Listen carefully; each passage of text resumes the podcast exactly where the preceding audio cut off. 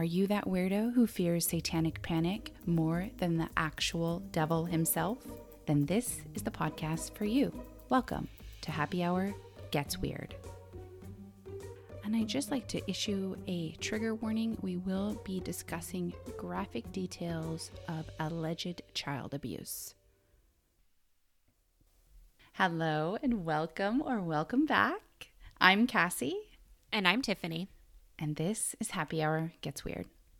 Thank you so much for joining us for happy hour. Yes. And today for happy hour, we are drinking a maximalist delight. This is going to sound kind of crazy, and that's why I added it to our spooky season because it fits right in. it is. Are you ready for this? It's kind of a mouthful in more ways than one. That's what I actually like. I prefer a mouthful. It is a jalapeno mint avocado margarita. I know. What? What are you gonna say? What what's on the rim? Are you gonna leave off the extra rim ingredient? Um, no, I'm going to add what's on the rim. I'm going to say it, of course, of course, of course. Okay. So this is pretty much a basic margarita. I know that doesn't. I know that. Crazy talk. Okay. So you make your basic margarita, and you you just muddle mint and jalapeno, and then your you know your tequila, your lime, mm-hmm. your simple syrup. But then, right before you go to shake the margarita, you put a slice or two of a ripe avocado. Now, I know this sounds crazy and it sounds gross, and it's like, is this a smoothie with tequila in it? I don't know what's going on. So, if you like drinks with aquafaba or an egg white that gives it that rich kind of creamy texture, like a whiskey sour, this avocado does exactly that. And it gives it a very natural, organic, beautiful green color that, you know, because people like colorful drinks, but, you know, realistically, to get a very colorful drink, you usually have to use a lot of like um, synthetic ingredients or, you know, weird ingredients. And then to make things extra special, you rim it with salt and pepper.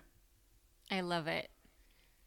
It's like guacamole in a glass. And I also just want to add that I always add tequila to smoothies. I thought that that was what people do. So if I'm wrong, please tell me now. Is this why my gym experiences have been so terrible? Is it the tequila in my smoothies? That sounds so good. And as always, check out our Instagram. Cassie posts amazing drink pictures and recipes on there. Um, our Instagram is really fun. So if you like our show, follow us on there and talk to us. Yeah, I always I if you've listened for a while, you know that I'm like super into astrology, so I always try to post like funny, cute astrology memes. I'm also slightly narcissistic, so I usually pick Sagittarius cuz that's what I am. But We only do Sagittarius. We're both Sagittarius, so all of all of those posts are about Sagittarius. So if you're a Sagittarius, for sure You check won't. it out. Any other sign might hate it. Honestly. no, I do post stuff about other signs though, but it, it, it is kind of a fun place. We have like memes and episode descriptions and pictures if they go along, and obviously the drink pictures and recipes. So, um, yeah, like Tiffany said, check that out. There's there's just a little bit more behind this behind the show on Instagram. Um, so that's drink we're having today during happy hour, which honestly, it's so it sounds crazy. Tiffany always says you're such a maximalist when it comes to cocktails, which I am. Okay, I am, but it's very it's very simple to make. You you don't you do have to have a shaker just to get the avocado um, kind of emulsified emulsified. But you could do like a pint glass in a bigger plastic cup. Totally. Kind of like rig a shaker like that too. Totally. Absolutely. Um, so test it. And if you make this margarita, let us know how you like it. Love it, hate it, let us know.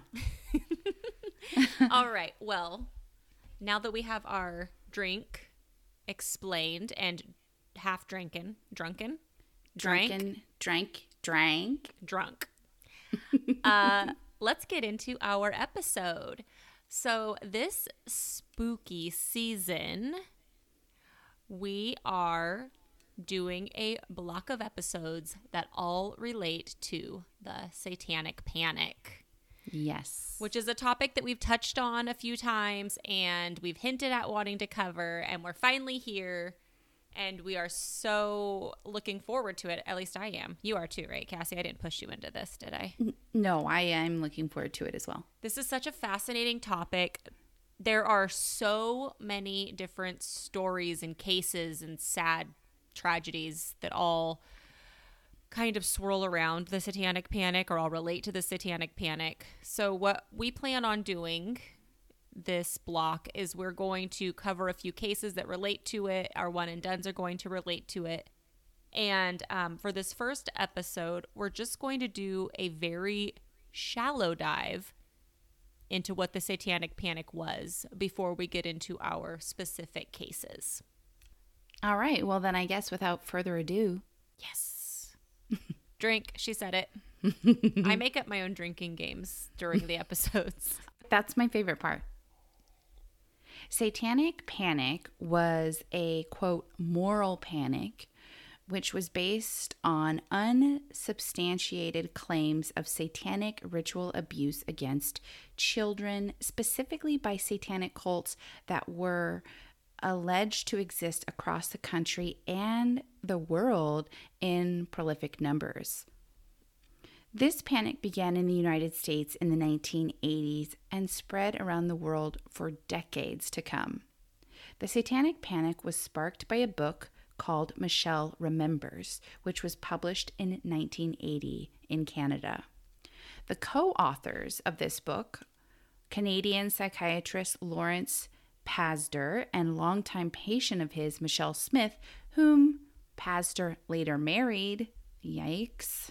Um, I'm not an expert, but sounds a little unethical in my opinion, but that's just my opinion.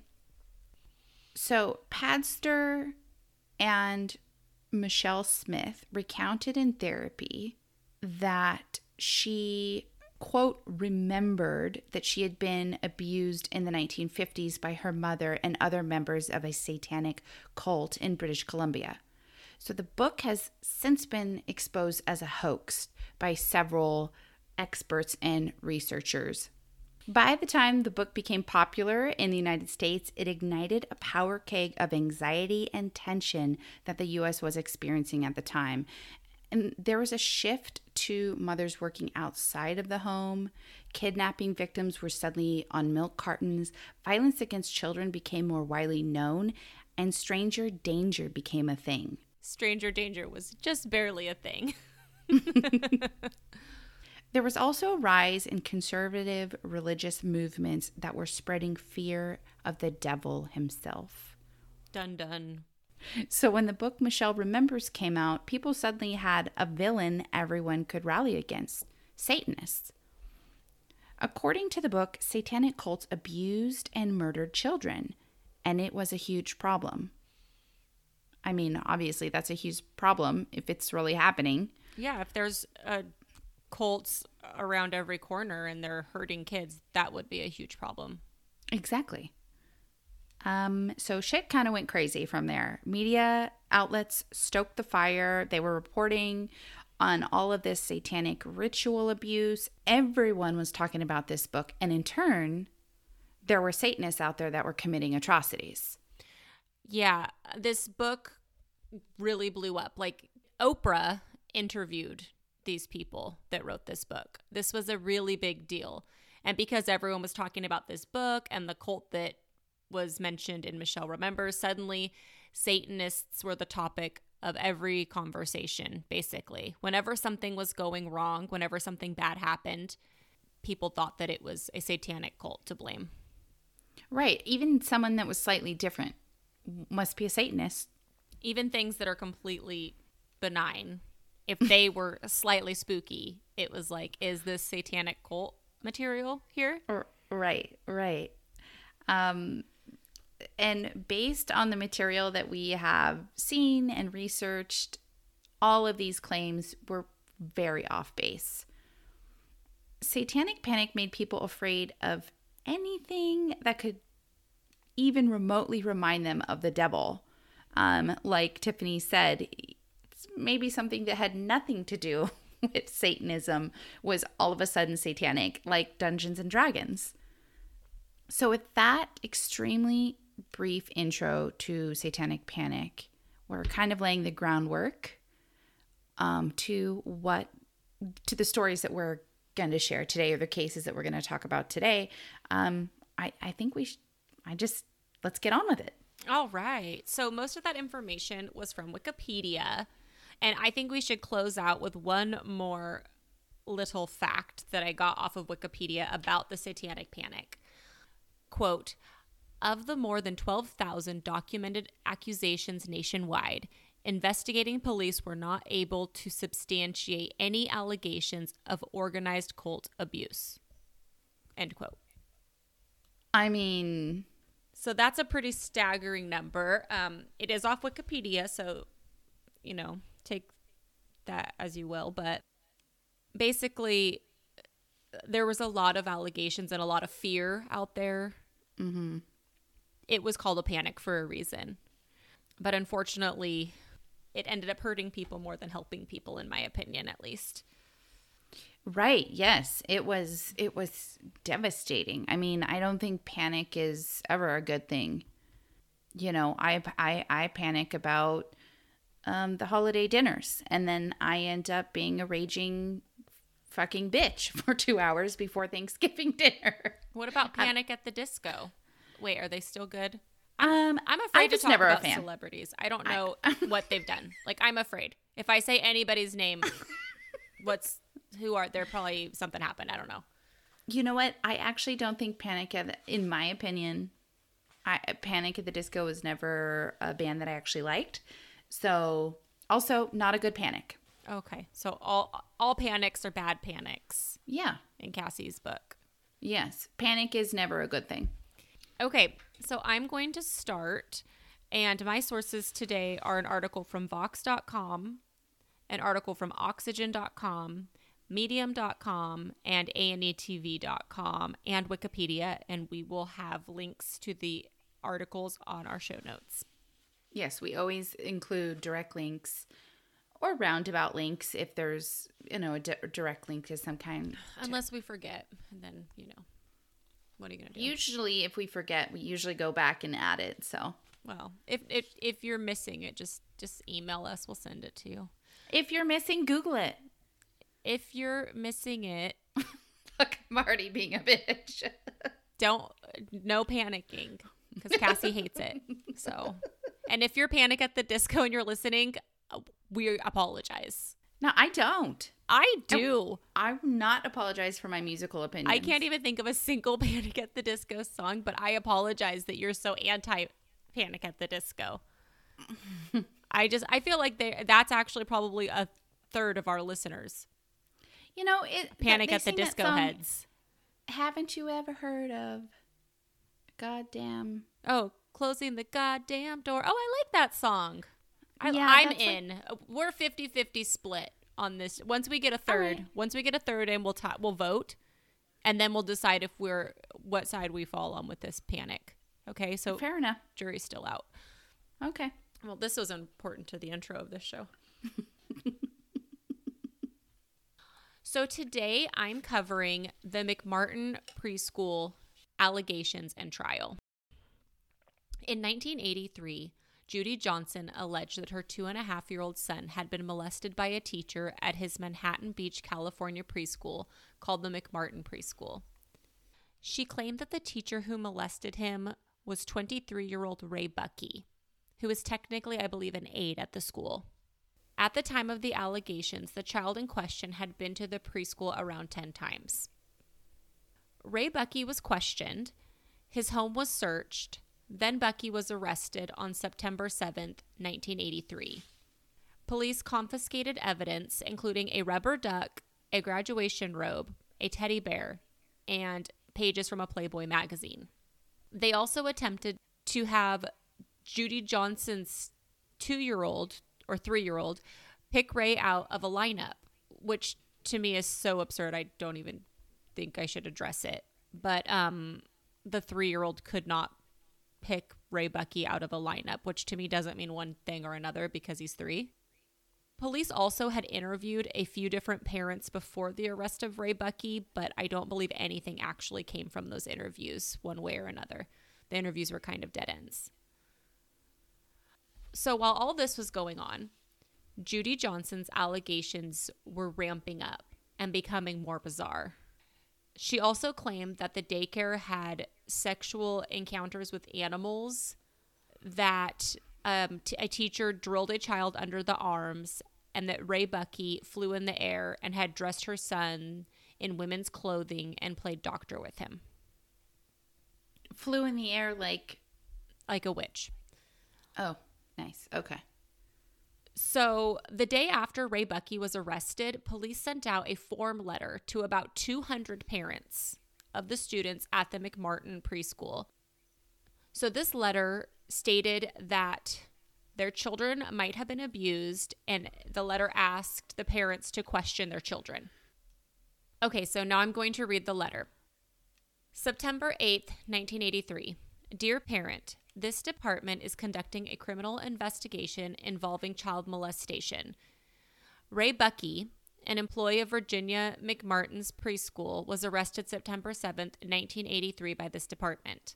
The following procedure is obviously an unpleasant one, but to protect the rights of your children as well as the rights of the accused, this inquiry is necessary for a complete investigation. Records indicate that your child has been or is currently a student at the preschool. We are asking your assistance in this continuing investigation. Please question your child to see if he or she has been a witness to any crimes or if he or she has been a victim.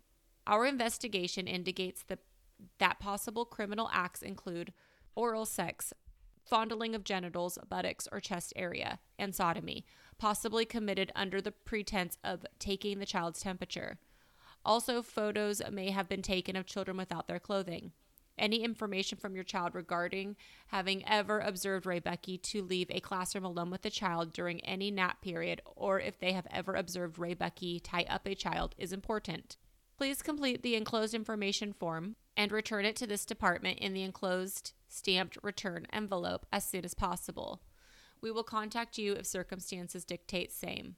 We ask you to please keep this investigation strictly confidential because of the nature of the charges and the highly emotional effect it could have on our community. Please do not discuss this investigation with anyone outside of your immediate family. Do not contact or discuss the investigation with Raymond Buckey and any member of the accused defendant's family or employees connected with the McMartin preschool. This is in caps. There is no evidence to indicate the management of Virginia McMartin's preschool had any knowledge of this situation, and no detrimental information concerning the operation of the school has been discovered during this investigation. Also, no other employee in the school is under investigation for any criminal act. I mean, that's a very scary letter to receive as a parent. I cannot see how that would not cause panic. It's a terrifying letter to receive I mean, I can't even imagine how upsetting it would be to receive this letter as a parent. But also, ev- almost every single thing that the police are asking citizens to do in this letter is fucking bizarre and uh, completely unacceptable. Parents should not be interviewing their own children about something like this. Mm-mm. No way. It's traumatizing. I mean, be- because as as someone who's not educated or qualified or considered an expert in the field of forensic interviewing, not just forensic interviewing, but also the forensic interview of a child who had possibly experienced some kind of abuse, it takes an expert. These are these require experts in their field. And as a parent, you get this letter, you're emotional, you're panicked, mm-hmm. you're angry, and there is no way that you know whether or not you are going to ask leading questions. Or also just being so upset. Mm-hmm. It would be hard to talk to your child mm-hmm. in that headspace. Of how mm-hmm. emotional you would be. As a parent, you obviously always want to talk to your kids and ask them like is there any, you know, what if, if there's anything going on you want to talk to me about, like I'm here for you. You mm-hmm. always want to provide a safe space for your children and if as a parent you think that something is going on with your child, obviously you're going to ask questions. Mm-hmm. Any parent is going to ask their child if their child starts behaving differently or if they notice physical changes in a child. Any parent, any present parent is going to ask questions. Mm-hmm. But they're basically asking you to interview your child, which is different than having a conversation as a parent to a child. Right. Because the difference between a conversation that would lead to some kind of medical treatment, official interview, is very different than questioning your child after receiving such a horrific letter and using that as evidence in a trial to convict somebody. Yeah. Also, the fact that the police ask, send out 200 letters and then say, don't say anything to anybody is like, okay, what planet are we on where you think that 200 people can keep a secret? What's that expression? The only way two people can keep a secret is if one of them's dead. I mean, like 200. You think 200 people are going to keep this quiet? Also, they named Ray Buckey, who at this point had only been arrested mm-hmm. with no evidence found except for the word of a single parent and her child who's two and a half. And from what I heard in certain articles, he was nonverbal at this point. So I just they're so they're putting so many people at risk. They're putting the children at risk. They're putting the parents at mm-hmm. risk. They're putting Ray Buck Ray Buckey at risk. And I understand that this was the 80s and that protocol was not the same for certain things, but there's just so many. this is just like so many red flags, and I don't know, like what the fuck is happening. I know. Um, and I can also see the other side where if you really think something's going on somewhere, you don't want to just not say anything and let these 100%. children go back to the school. A hundred percent. Or if there was actual victims that had, had experienced abuse, not know about it. Exactly. But maybe just close the school and then that's just say say we're closing the school right now. Mm-hmm. The school will be closed for this amount of time. That way the investigation can be private. Anybody who was around, you know, if if people have questions they can contact. I don't know. Maybe I don't know the right way to go around about this, but I mean, I'm not a police officer. I'm not a detective. So I don't have to know the right way to go around it. But I do know this was the wrong way to go about it. Yes. And it's and also hindsight is 2020 with this case. This case happened 40 years ago. Yeah. So and it's just it was it ruined so many lives. Oh my goodness. Okay. Okay. So, sorry for the rant. After reading this terrifying letter, several hundred children were brought to the Children's Institute International, the CII, a Los Angeles based abuse therapy clinic run by Kee MacFarlane, um, to be interviewed. Most of these interviews were actually conducted by Kee herself. The interviewing techniques used during the investigation of these allegations were incredibly suggestive and invited children to pretend or speculate about supposed events. By the spring of 1984, it was claimed that 360 children had been abused. Oh my goodness. There was also a doctor who performed medical examinations and took photos of what she believed to be minute scarring, which she stated was caused by anal penetration. So let's get back to the methods of questioning uh, used on these children by the CII. To say that the interviews were uh, suggestive and leading would be kind of like an understatement. I I'm pretty sure that this is one of those cases from what I've read that people look back on and they're like, "Okay, we need to not do it that way. We need to make sure we do this instead of that kind of situation because the interviewing techniques were just really wild. I have two short examples of um, quotes from the interviews just because I wanted to use actual quotes just to show how outlandish some of the questioning, the lines of questioning were. Mm-hmm. And I could honestly probably do just a whole episode on like shitty interview tactics just me reading this stuff that I read. There was so much stuff that I was like, what? And in this case, so, I mean, s- spoiler, not spoiler, this is an old case and everybody probably knows that. But in this case, the accusations never were actually proven, right? So these are false mm-hmm. accusations that ended mm-hmm. up happening. But the whole time I was I was reading the interview techniques and like the letter and all this stuff, I just kept thinking, okay, in this case, what they think happened didn't actually happen to these children, right? Mm-hmm. But what if it had? What if these children had gone through this trauma and abuse and then they also had to go through these horrible interview techniques and bizarre lines of questioning? I mean, they would have been re traumatized all over again. That is one way. And then, uh, absolutely, probably what happened to some of these children, um, sadly. And then, just to statistics, you know, out of 300 kids, I mean, you have to think that some of them were probably actually abused.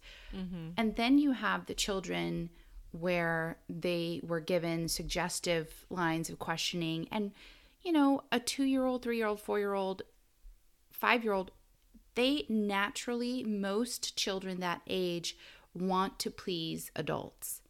And they want to give you the the quote unquote right answer. Right answer. So they're given a suggestive line of questioning by someone who is not qualified or is not good at their job, should not be doing this kind of work.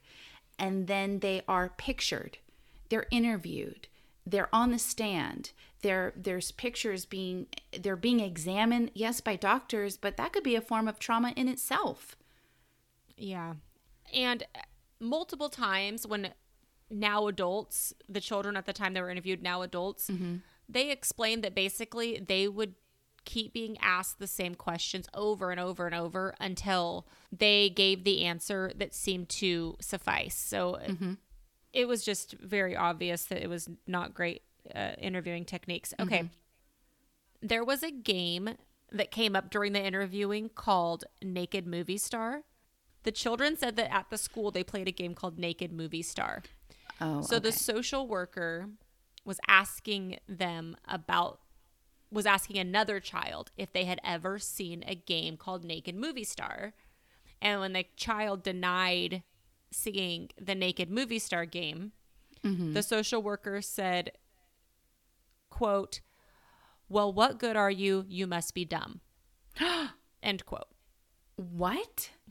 Oh, uh, oh my gosh. This is so, those poor children, those poor children. So there's a book. There is also a book that came out about this, which I didn't have time to read. And in that book, they said that, um, which we'll link the book in our show notes also. In that book, one of the quotes from a therapist was when a child um, denied ever being abused or seeing abuse, the um, therapist said, "quote You're just a scaredy cat," and that's why they weren't telling him what happened. One of the police that interviewed a child there's like a i believe this is the one where there's a video of it because it was a police interview mm-hmm. the police officer so a child replied that replied i don't know to a question about sexual games and the policeman said quote did he take your underpants off you can say yes say yes That's exactly what I'm talking about by suggestive questioning. That's not suggestive. That's literally telling somebody how to answer. That's not a suggestion. That is a command. I mean, and imagine these are three year olds. Yeah, I mean, it's like Four-year-olds, five-year-olds. three to three to probably like ten. There's some of the mm-hmm. kids had were previous students, so I don't know how high the age went up. But remember, this all started with the accusation of a mother from her two and a half year old. Mm-hmm. So that's the backdrop. Adults are asking leading questions. Mm-hmm. They're only believing children when they say something did happen. And they're also rewarding them when they do. They're giving positive reinforcement whenever they, um, the kids are agreeing with what is being asked about uh, sexual abuse. And they're also blatantly criticizing or flat out not believing children who say that they hadn't been abused. So, this kind of attitude about kind of believing everything that the children are saying, well, I guess everything that they want the children to say. There was this kind of rallying cry around this whole case and this whole time period where parents and other advocates started to say, quote, believe the children. Mm-hmm. It was something that was said over and over again whenever um, allegations of abuse were brought up, which, I mean, obviously, I always believe victims first. Right. But if you are asking leading questions and kind of forcing a, a child or anybody who might have been abused into a, a situation where they can only claim yes to abuse, I don't think that believe the children is um, really what you're doing. I, it's just, it was this kind of, you know, mantra that everybody would say or whatever. Everybody was saying believe the children, which is a good message to send, but in this case, unfortunately, it just went too far in the total opposite direction where they were just forcing kids to say things that they didn't want to say or they were forcing kids to say things that they wanted to hear. Exactly. And that's when they'd believe the children. Right. And um, I actually read an article by that same title, and it, it what seemed to be a mantra.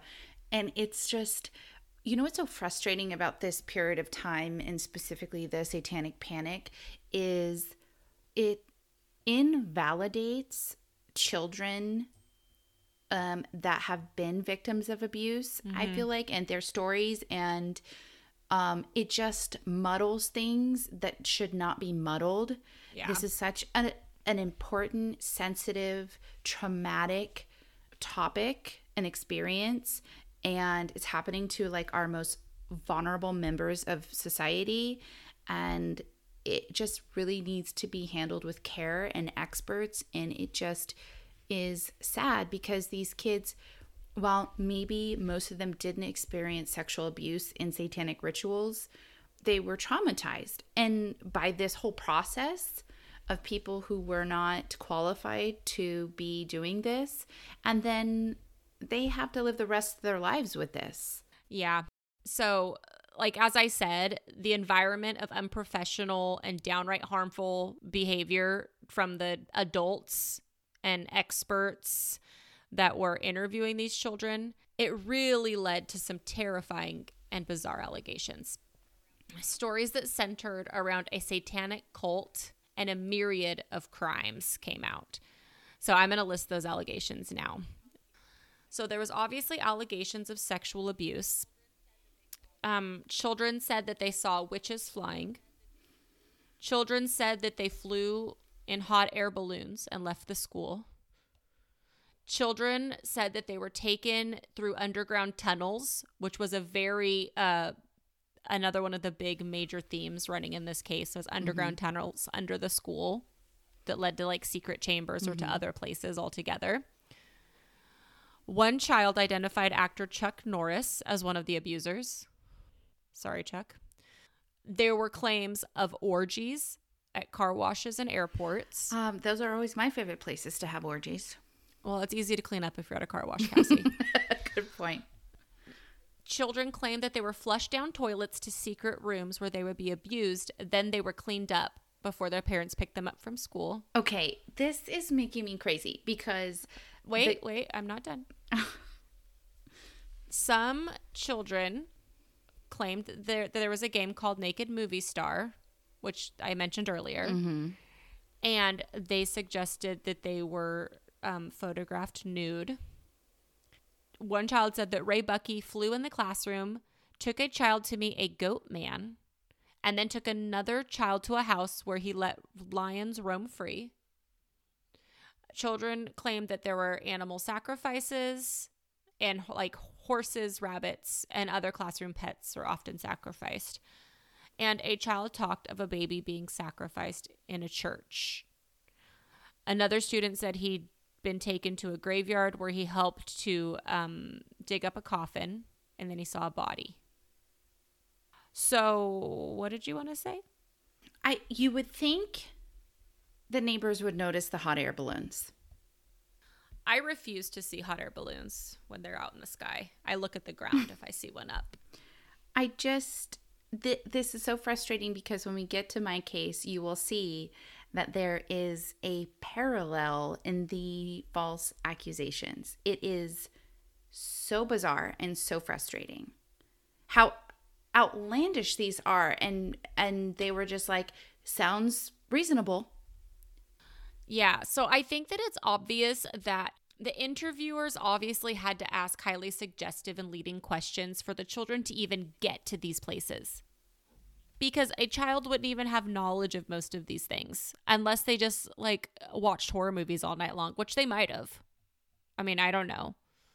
But how would children even have information like animal sacrifices and we saw a Goat Man and uh, that kind of a thing? Like some of the stuff like flushing down toilets I could see, but an orgy, a preschooler knows what an orgy is. well I just think that that's just such proof that the interview tactics were not the best. Some people believe that the questioning itself may have led to false memory syndrome among the children in question. Mm-hmm. So, 41 out of the original 360 children ultimately testified in the grand jury and pretrial hearings. And then there were 11 that testified at the actual trial. So, what I infer happened is that they interviewed so many kids and had so many stories, and then the prosecution had to whittle it down to the stories that were actually believable mm-hmm. and could like physically happen. Mm-hmm. Right. yeah And to me, picking and choosing evidence like that just kind of shows how flawed the entire case is. Because some of the abuse was alleged to have occurred in secret tunnels beneath the school, they did several excavations, which did turn up evidence of old buildings on site and like debris, but no evidence of secret chambers or tunnels was found. Overall, in response to the children's reported allegations, authorities are said to have searched 37 cars, 11 residences, 7 businesses, 3 churches, 2 airports, and a farm, only to come away with no physical evidence. Seven McMartin preschool employees were arrested and charged with more than 300 counts of molestation and conspiracy. But by the end of the preliminary trial hearing, charges had been dropped against five of them. A judge declared incredibly weak evidence as the reason for dropping the charges. So, in the end, only Ray Buckey and owner Peggy McMartin Buckey went to trial. Yes, they were mother and son. Um, and there was actually two trials that were conducted for the McMartin preschool case. Also, when this when the seven preschool employees were arrested, I think four of them were family members. It was like Ray's sister, his grandma, his mom. I mean, it's like devastating to this. It's like a whole family and their family business. It's it's bad. Before the trial, Judy Johnson, the parent whose allegations started it all, um, died. She died in December 1986 from what they believe was alcohol related liver disease. She had also previously been diagnosed with paranoid schizophrenia in 1985, but neither of these things were disclosed to the defense cal- counsel. And I feel like this is such a sensitive topic or sensitive happenstance, I, I suppose, that it is very nuanced. And I feel like all of these factors need to be factored in and not in a way of like shaming someone for for mental health issues or abuse issue or excuse me addiction issues but it's very nuanced right like we need to you know consider the age of the children consider the source consider there's so many things that investigators and experts and social workers and um, sex crime investigators and detectives need to consider. And it's so important that they are ethical and they are doing things ethically and correctly because it could it could s- spiral so quickly. Yeah, I- I mean, it's obviously not Judy Johnson's fault that she had mental illness or that she No. had addiction issues. But it definitely factors into the case. Yes, investigators should have maybe done a little bit of research into the person making the allegations. Mm-hmm. I wish that Judy Johnson would have gotten the help that she needed and that she didn't have to die. She was I think she was only like 40. That's terrible because her child now has gone through this major traumatic incident, maybe possibly has been re traumatized or traumatized for the first time going through this, and then loses her, her parent. I mean, it's just, I mean, what about a second opinion? Have we ever, did we forget about second opinions? Did we forget about maybe an outside ch- child psychologist doing interviews? Are we just going to take the word of one person? Uh, in this case, we're just going to take the word of one Okay. person, Cassie. Nice, nice, nice, nice. And, you know, I don't call me crazy, but I think it's a coincidence that all 300 children seeing the same person are now saying the same stories. Uh, yeah, this whole thing is just sad. So now it's time for trial. The first trial opened in July 13th, 1987. And things went just as kind of as you would expect them to mm-hmm. uh, because there was no real physical evidence of a crime. So the case kind of fell apart pretty quickly. Mm-hmm. The children's stories changed after their interviewing. Mm-hmm. For example, during trial testimony, one of the children talked about that naked movie star game. And they said that it was actually a rhyming taunt that kids would say to each other on the playground. And it went, What you say is what you are. You're a naked movie star. So we're clearing Chuck Norris's name right here, right now. It had nothing to do with having naked pictures taken or celebrities that were in a satanic cult. And this is why I have to stress that it's so important that we get qualified people interviewing um, children in cases like this because it could, it sounds plausible, right? It sounds plausible like a Naked Movie Star is a game that a, an a, a gross adult um, asked you to play, and it could definitely lead to abuse.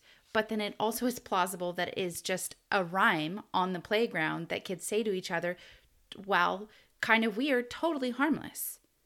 Yeah, kids are weird. So it's like that's why this the center of this it just comes down to you really need qualified ethical people doing this work. 100%. So there was also a jailhouse informant used to spy on Ray Buckey, basically. Oh, my goodness. Okay.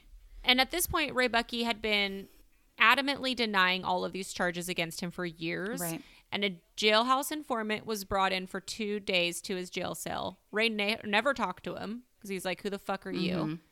And then the jailhouse informant took the stand and said that Ray Buckey totally confessed, What? which wasn't true. And everybody knew it. The guy was proven to be unreliable. He actually was supposed to be there for two days. And after the first day, he just like took off and they had to like arrest him and bring him back in because he left when he wasn't supposed to. And the first day he came in and he was like all dressed in a suit and like looking sharp. And then the second day he was just in his street clothes and none of the jury believed him. And he was proven to be unreliable and um, his testimony wasn't, um, you know, nobody believed it. I'm not sure if it was excluded from the trial, but it was basically no help at all. Uh, medical es- experts from the prosecution were also less than uh, helpful in proving the case because there were a couple of them. I think that there were two, but some articles I read said 3 But they um, made conflicting statements. They had photos. Oh my god, they had photos, and they they basically pointed to different areas on the po- the photos that showed um, evidence of abuse. I hate that. I hate everything about that. I know, which made the jury, it just made the jury not trust them. They were supposed to be experts and they couldn't even agree, right? So after the first trial, Peggy McMartin Buckey was cleared of all charges. Ray Buckey was cleared of 52 of the 65 counts. But although 11 out of the 13 jurors voted to acquit Buckey of the charges, the refusal of the remaining two to vote for a not guilty verdict resulted in a deadlock. So there was another trial ahead for Ray Buckey.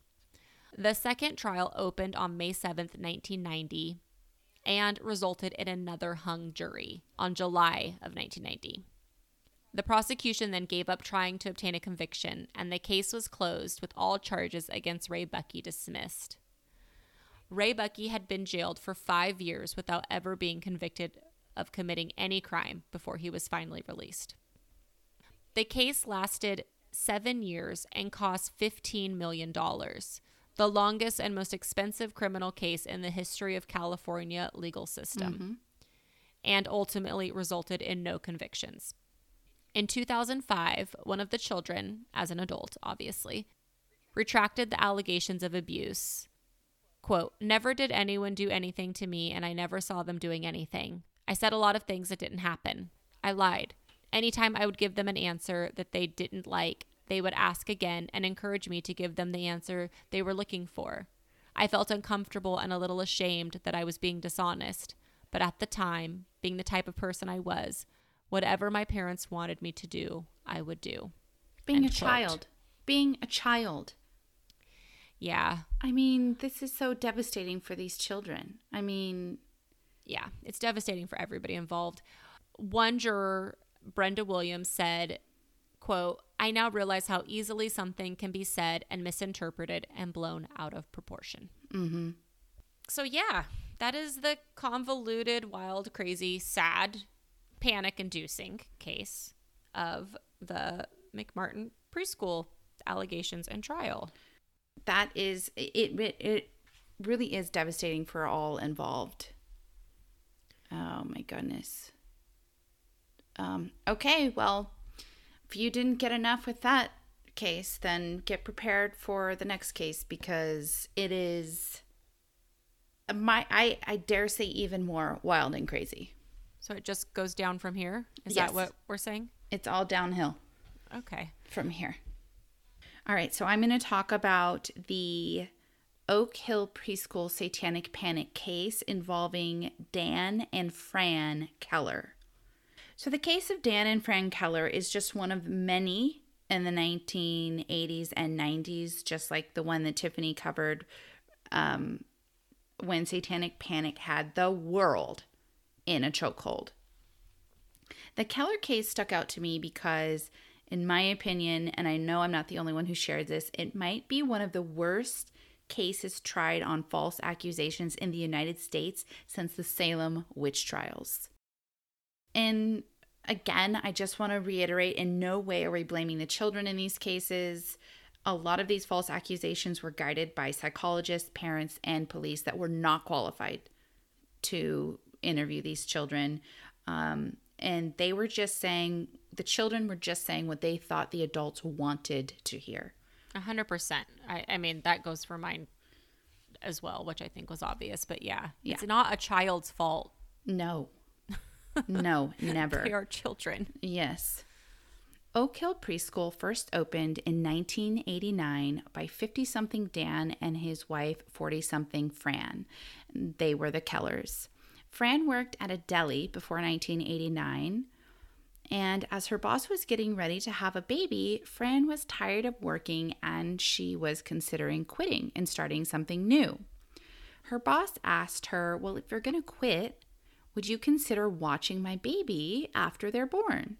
And Fran, who was a mother of three grown children, who loved raising her kids and loved watching kids, even when her kids were little, she always had watched other kids and she really loved it and she was missing it. So she agreed to watch her boss's baby. And then that baby turned into another baby and then another. And eventually they decided to open a preschool. Oak Hill Preschool was nestled in a little Austin, Texas neighborhood with lots of trees lining the quiet residential streets. They also lived at the preschool. The adorable, quaint little school had bunnies, doves, a pair of parakeets, a dog, a cat, and a miniature pony named Fancy Dancer. Oh my god, that's so cute. I know. Not to mention a playground and a swimming pool. In 1990, the Oak Hill Preschool had 15 students in their care. By 1991, Dan and Fran would be accused of abusing children during satanic rituals. Now, I'm going to use the names of the children, but only their first names. It's all public knowledge, but I'm mm-hmm. just I'm just going to use their first names. 3-year-old Christina was just picked up after a half day at the preschool. And Christina at this time had only attended intermittently 13 days at this preschool. So she was kind of an every now and then kind of student.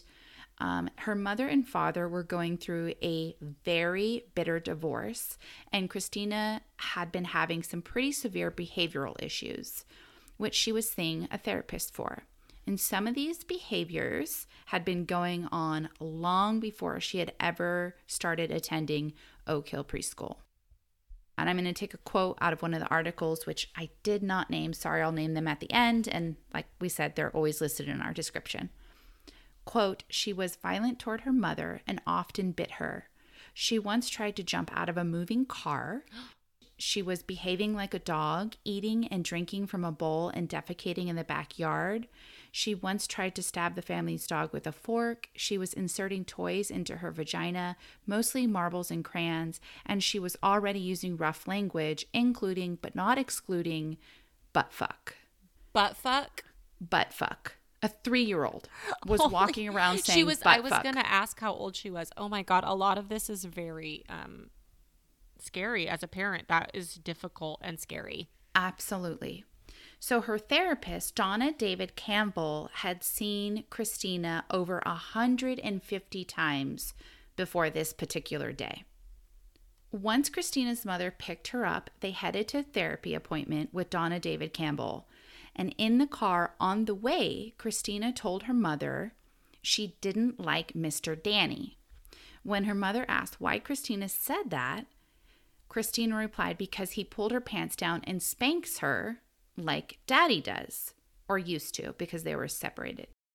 Christina's mother, feeling like she didn't really have the tools to question her further, waited to finish the conversation once they got to therapy. Once they were at therapy. Christina's mother told Donna David Campbell what Christina had said on the way. And after therapy was over, the allegation grew to something even more horrific than the idea of someone spanking your child. Donna David Campbell, during this therapy session, got out a pair of anatomically correct dolls and asked Christina to show her on the dolls where Mr. Danny had touched her. Christina had accused Danny of penetrating her with an ink pen more than once, and she also said that he had peed and pooped on her head. She said that Fran Keller, Mr. Danny's wife, had washed the poop out of her hair with a blue shampoo. So that is after speaking with her therapist, Donna David Campbell, that is it kind of went from he spanks me like daddy used to to he pees he urinates and defecates on me and he has um, sexually abused me those are very scary allegations extremely scary allegations that i can't even imagine as a parent in contrast to my story my story did have some sexual allegations, but a lot of the allegations were so bizarre. Like these mm-hmm. ones are actually within the realm of possibility, I guess you would a say. A hundred percent. They are possible. It's totally possible. Yeah. And so it, th- this is why it's so important that these subject matters are handled delicately with the appropriate authorities because it could spiral out of control and then the real victims are lost. Mm-hmm. So once at home, later that night, Christina's mother heard Christina crying in the bathroom. And Christina, when she went in, Christina told her it hurts inside when she urinates. And she said that Mr. Danny stuck his pee pee in her hole and got glue everywhere. And it was gross. What? Yes. How? What? Okay, so as a parent, I would absolutely freak out like that seems very plausible. Like that actually unfortunately happens to children. This is so so so scary. So so terrifying. So I mean, like any mother, Christina's mother took her straight to the emergency room, like immediately. This it mom's was, is good.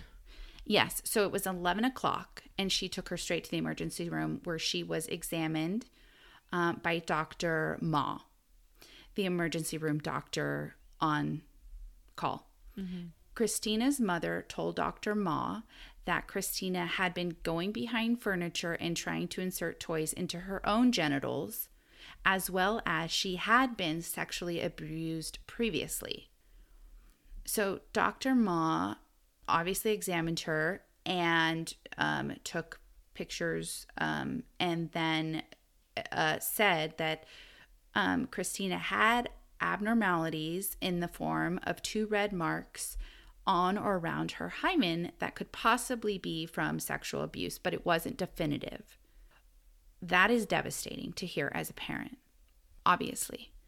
So the next day, Sheriff Investigator Roger Wade, um, he was the child sexual abuse investigator for the sheriff, got the news of the case. Three year old Christina had been allegedly abused at Oak Hill Preschool by Mr. Danny, and he immediately thought of the McMartin preschool case that Tiffany just told us about. Um, he didn't want an identical, expensive, long drawn out trial um, uh, that had really just happened a few years before, mm-hmm. um, or uh, uh, you know, several years before. He got to work immediately. He met with Christina and her mother and the therapist, Donna David Campbell. He also asked a video interviewer um, to, uh, a qualified video interviewer, to, well, I say quote, qualified, to ask Christina some questions. And right from the beginning, there were inconsistent answers. At one point, she said Mr. Danny had touched her with his penis. And then at another point, she said that he had never touched her or he had never hurt her in any way. Can I ask you a question? So, yes. Do you know if they were saying, did he touch you with his penis? And she was answering, or was she just voluntarily using the language of he touched me with his penis? Um, well, I don't know. It I couldn't find if they were asking her very like pointed questions. Mm-hmm. Um, but I don't think it's outside of the realm for her to know that language if she had previously been abused by an adult. So she had absolutely been previously abused by an adult. That's what one of the sources I read said that the mother had told the emergency room doctor that one, she had been um, acting out in ways trying to insert toys into her genitals, and that two, she had been previously abused. So, according to that source, um, she had been previously abused. I so okay. so I don't think it's outside of the realm that she would know that language, but I also don't know if they were pointed questions. Okay. At this point, Roger Wade, investigator Roger Wade, got in touch with the licensing board for preschools and they contacted Fran and Dan Keller and basically said, Hey, there's sexual abuse allegations being made against you. They denied the allegations and they told the investigator of the licensing board um, to kind of be wary of anything um, specifically that Christina might um, say because she had been caught just in the small time, short time that she was at the preschool, caught in very um, several small lies, and that they could tell that she was kind of troubled. Um, and when they were told that a doctor had found physical evidence of abuse, Dan adamantly denied any wrongdoing, going so far as to say that anybody that would hurt a child in that way should be shot.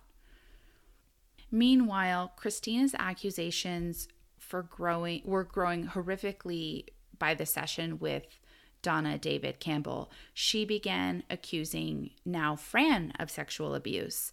She accused Fran of performing oral sex and then forcing her to reciprocate. Um, and at this point, Donna David Campbell told investigator Roger Wade that she thought that the accusation was credible. This all started in August 1991, and by September, the daycare was shut down pending the investigation, which I think they were taking this seriously, which I think that they should mm-hmm. have done. I think yeah. in the beginning, this started out. Um, they they were doing all the right things. Yeah, I mean these. Like it's obviously we're going to compare the two cases because we just did them back to back and they're very similar. But these allegations, like I already said, are these are scary and plausible compared to most of the allegations in mine.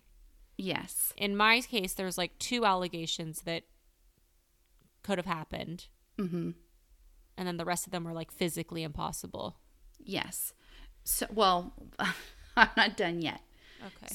So then, um, parents of two other children that attended the preschool came forward and they contacted Deputy um, Investigator Roger Wade, relaying um, more allegations. And these two children also started seeing therapist Donna David Campbell.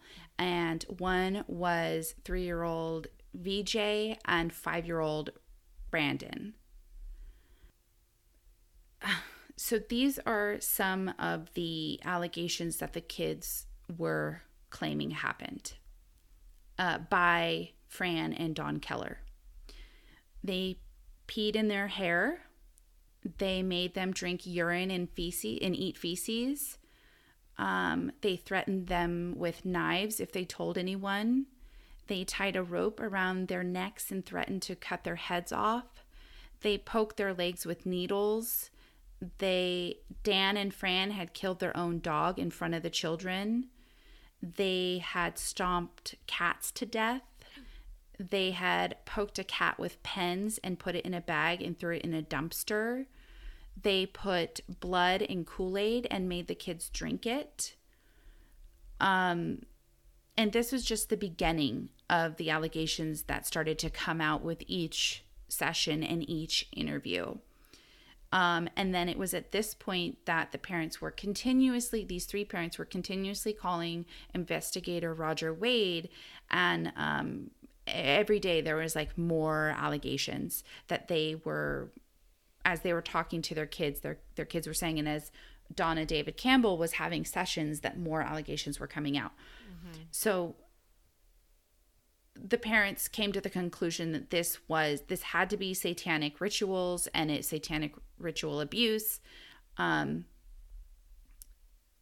they then they really started to become like physically impossible the children told donna david campbell that their parents and their parents and police that the kellers had taken them on a plane to mexico and that they were um, sexually abused by soldiers in Mexico. So when they were dropped off in the morning, they were all put on a plane, flew to Mexico, were abused, and then flown back before they were picked up. Okay. Um, they were um, t- taken to a cemetery and they um, dug the Kellers, uh, or they, excuse me, witnessed the Kellers digging up bodies. They witnessed the Kellers cutting up a baby. The Kellers wore white robes around the house sometimes, and they threw kids in the pool with sharks. Uh, at one point, um, Brandon said that Fran and Dan Keller laid him down, tied him up with a rope, and pulled his arm flat. And with a knife, they cut his arm open, took out his arm bone, and replaced it with what they called Satan's bone. Um, uh. Yes, they also told um, the therapist that they witnessed um, the Kellers abusing Christina. They took her to the graveyard and they dug up a grave and they forced her to carry the bones. They also said things like the Kellers cut up animals with chainsaws. Whoa. Um, it was beyond. It was getting beyond, like physically impossible to take a plane down to Mexico and get back in three hours. Or cut bones out of people and nobody notices that your your arm got cut open and got a new bone in there. Right. So, um, Investigator Roger Wade at this point began to become a little bit skeptical of the allegations. They were so outlandish and some were physically impossible because um, neighbors, and this was a neighborhood, and the Kellers were well liked in their neighborhood. So neighbors and parents were coming in and out of the daycare. Mm-hmm. Uh, um, and um, they would have seen, I think, a, jo- a dog chopped up with a chainsaw at some point. That's pretty messy. I'm just yeah. going to guess. Yes, it's or just, sharks in their pool. Yes. So, um and he was concerned that the three children making the allegations were seeing the same therapist. Hmm. Um, he admitted that some of the wording was worrisome, as it was in the beginning. It, that they the the abuse definitely seemed plausible. Yeah. Um, especially regarding Christina's comment about about putting glue inside of her. I mean, we all know I what I'm. hate that. I know. Fucking hate that. A so lot. it, it's disgusting to even think of it. When investigator Roger Wade talked to Christina's mother, he learned that the night that she said that, she had been playing with Elmer's glue just before that. So it is plausible that a three year old's mind would put two and two together or combine two thoughts or or mention that but it is plausible that it did happen um Wade investigator Wade also advised Christina's mother not to contact anyone from the preschool at the beginning of this. And she said she had no contact with the other children. However she had been in contact with the other parents to let them know of the alleged abuse. And after she was in contact that's when two other children came forward mm-hmm. So, investigator Wade was also concerned that parents were influencing the children by continually asking them questions, wanting to get information, and the more questions the parents asked, the more stories the children told. Yeah. Um, Wade was beginning to worry that this was becoming exactly like the McMartin case. And um, investigator Roger Wade suspected that there might have actually been some form of abuse in these children's lives, but the mm-hmm. facts were getting lost in such outlandish allegations. Unfortunately, in both of these cases, there might have actually mm-hmm. been abused children involved, mm-hmm. but the abuse was not coming at the hands of a satanic cult. And because a satanic cult was the focus of these cases, the real abuse it never got taken care of. The real mm-hmm. abusers never, you know, nothing ever happened to them. Right. And that's truly tragic. so at this point it was brought up that the Keller that the Kellers had help abusing the children, a dark-haired woman and a man who looked like singer Kenny Rogers. So now we have again, like in McMartin, celebrities being dragged into this. so Don Keller, it just it's like gotta laugh to- Rogers and Chuck, and Chuck Norris, Norris. as the as the slide for our Satanic Panic episode. iconic 80s and 90s celebrities, right? So it's it and that's where it's so important that this is handled sensitively and ethically in the right way because it is it is so likely that these children saw these people on the TV. Yeah. And it's like in a child's mind, everything kind of gets mashed together. Mm-hmm. So, Dan Keller was a longtime friend of law enforcement constable Janice White, and soon Janice White and her partner Raul Quintero were accused of abusing the children along with the Kellers. Oh shit. Yes. So investigator Roger Wade was friends with Janice White because she was also in law enforcement. And due to, you know, a conflict of interest, he um, stepped back from the case and he handed it to Austin PD. And that's when Sergeant Larry Oliver took over the case. So Janice White had an ex husband whose name was Doug Perry and Texas Rangers interviewed Doug Perry for four hours.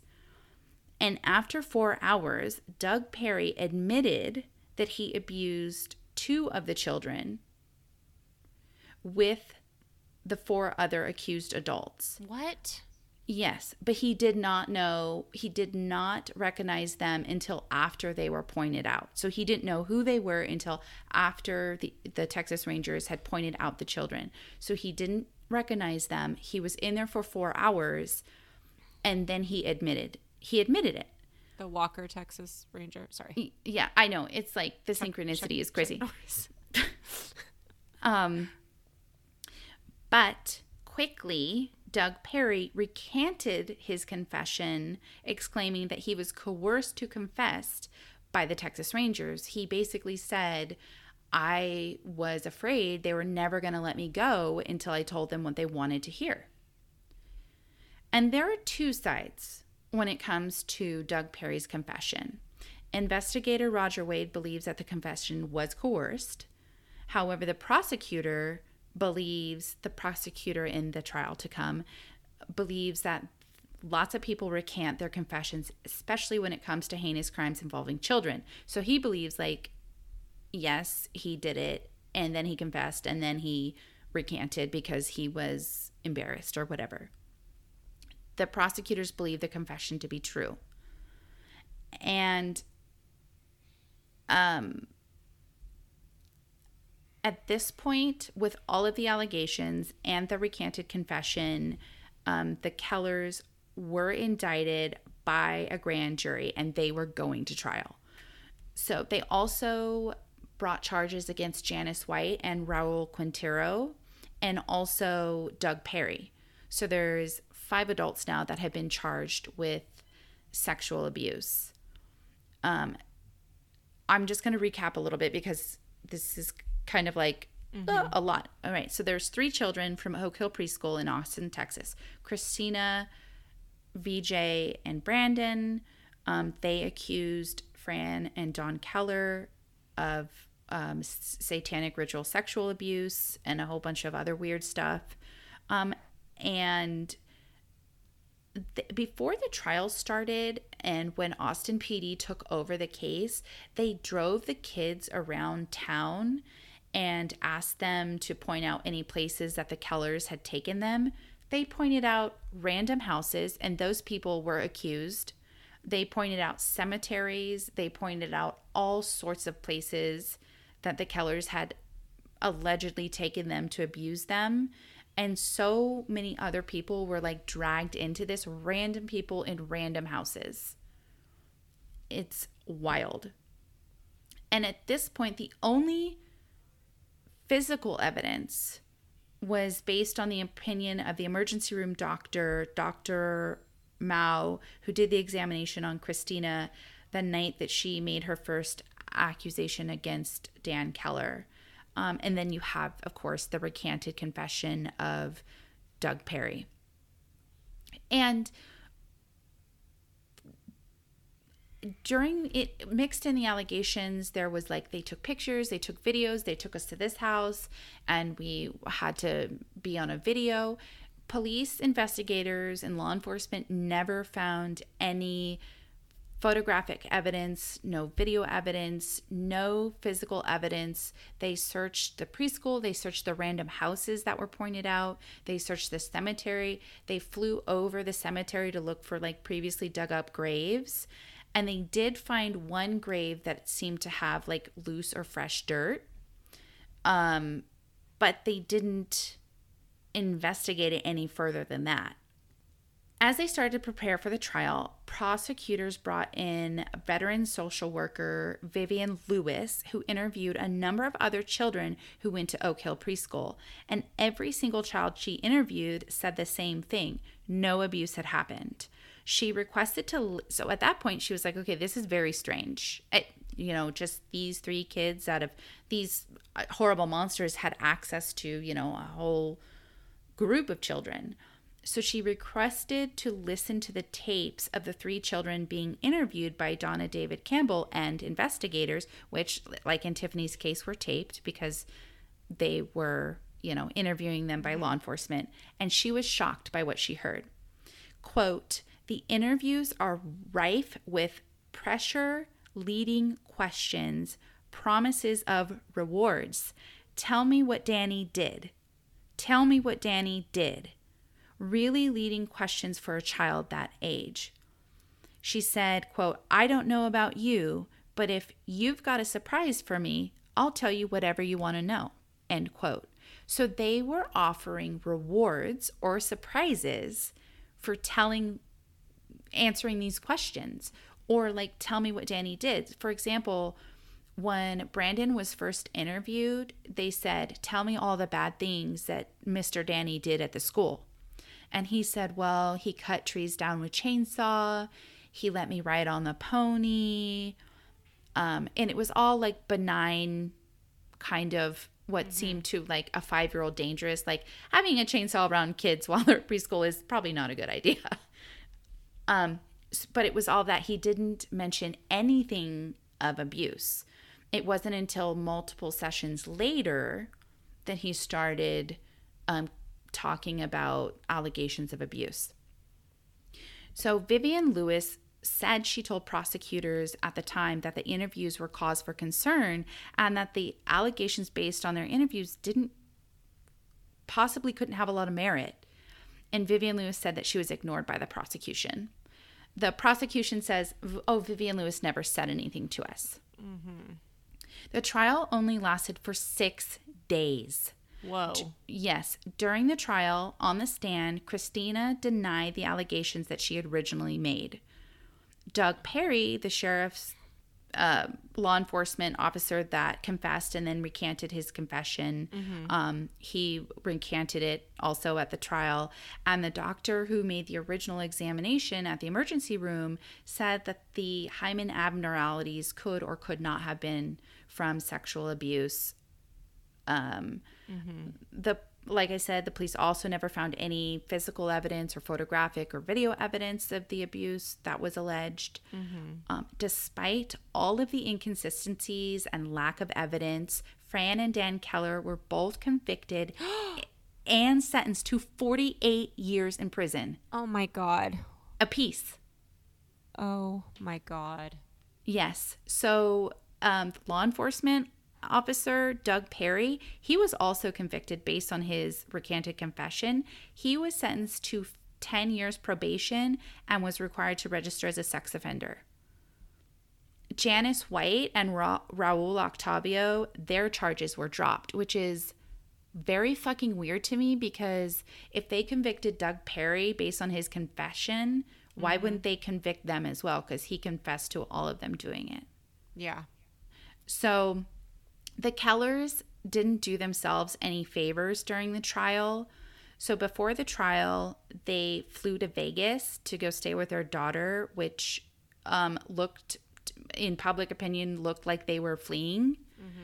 Um, and they said although they verified it and and you know asked their attorney and got the green light, um, it, it looked bad. And um, also, the jury thought, and public opinion thought, that they weren't being emotional enough during the trial. And the Kellers said that they were so shocked by the allegations that they were in like a perpetual state of like fog, Yeah. like shock and fog, and that they just tried to stay stoic during the trial. So, in this was in 1991, 1990, early 1992. So in 2013, the Kellers appealed their case and they won. They won based on they didn't receive a fair trial, and um, they were released from prison after serving 21 years. They both served 21 years in prison. Oh my god. That is fucking devastating. Yes, they didn't see each other for two over two decades. The emergency room doctor, Dr. Mao, testified at the appeal stating that he had made a mistake. Years after the initial exam, he had attended a conference and learned that the abnormalities he saw in Christina's on Christina's genitals um, were in fact normal variations and not caused by sexual abuse. Jesus Christ. Yes. And although they were released in 2013, the Court of Appeals, without stating why, refused to actually declare them innocent. So they were released, but they were not exonerated. And because they weren't exonerated, they weren't eligible for financial compensation. They also were considered um, sex offenders, so they couldn't get a job. No one would hire them. And they also had this big fear looming over them that they could be retried and prosecuted again. And it wasn't until 2015 that the district attorney officially declared declared them innocent, exonerated them, and in 2017 they were awarded 3.4 million dollars by the state of Texas for compensation of being wrongfully convicted. Now, I couldn't find a lot on Doug Perry, and that was the guy who confessed and then recanted. Yeah. So he actually, as far as this article, um, I believe the article was written in maybe 2018. So at least during the time of the article, he was in prison for failing to update his status on the sex offender registry um, in Texas. So I don't know if he, I believe, like reasonable thinking would um, lead me to think that he was on the registry because he confessed to a sex crime that he didn't do, or that he recanted and he was convicted and then required. Yeah. And then, so I, I couldn't find out if this was why he's on the registry for sure or if he committed some other crime. So, as of 2008, Austin PD, and that, that's a long time ago, you know, Austin PD and the district attorney um, believed that the conviction, um, they believe they still believed all the outlandish allegations and that they believed that the original conviction was just. Um, investigator Roger Wade believes that the Kellers are innocent, along with Vivian Lewis. In fact, Vivian Lewis, a social worker that saw that spoke to the other students um, of the daycare or preschool, and said, "Hey guys, I actually don't think we should be using these interviews as evidence." She uses these tapes in seminars that she gives as what not to do. Another thing our cases have in common. Yes. Um, and this is a quote, and I, I just want to end this case um, with a quote from University of Texas at El Paso Psychology.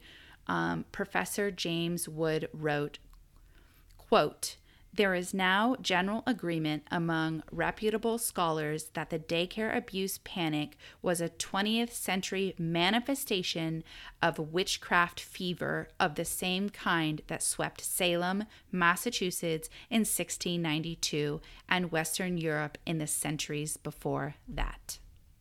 Wow. Too Yeah. little too late. Justice for the couple that were wrongly convicted for 20 years. That's fucking awful. I know. And in the the articles that I read, um, a lot of them said that the um, children declined to be interviewed and the parents de- declined to be interviewed.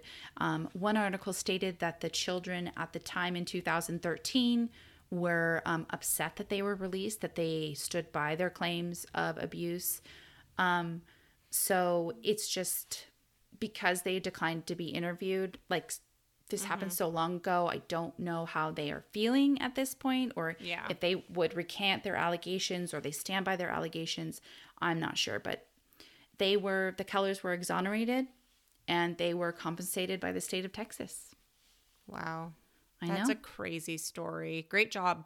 Thanks, you too. I know. This is this is satanic panic in the daycare realm and it is terrifying. It's scary. It's con at least in mine, I felt like my story was convoluted, so thank you for bearing with me. It was a lot of bizarre stuff going on. Mm-hmm. But uh, there's plenty more where this came from. So if you want to learn more about the satanic panic, see us next week and for the rest of the month. stay tuned for spooky season. So, thank you so much for listening. And on that note, don't forget to love yourself Lock your doors. and listen to your gut. Cheers to that. Cheers to that. Right. Oh, pardon the pun, but the road to hell is paved in good intentions. Yep, and they are on that road. Ex- yes, they are.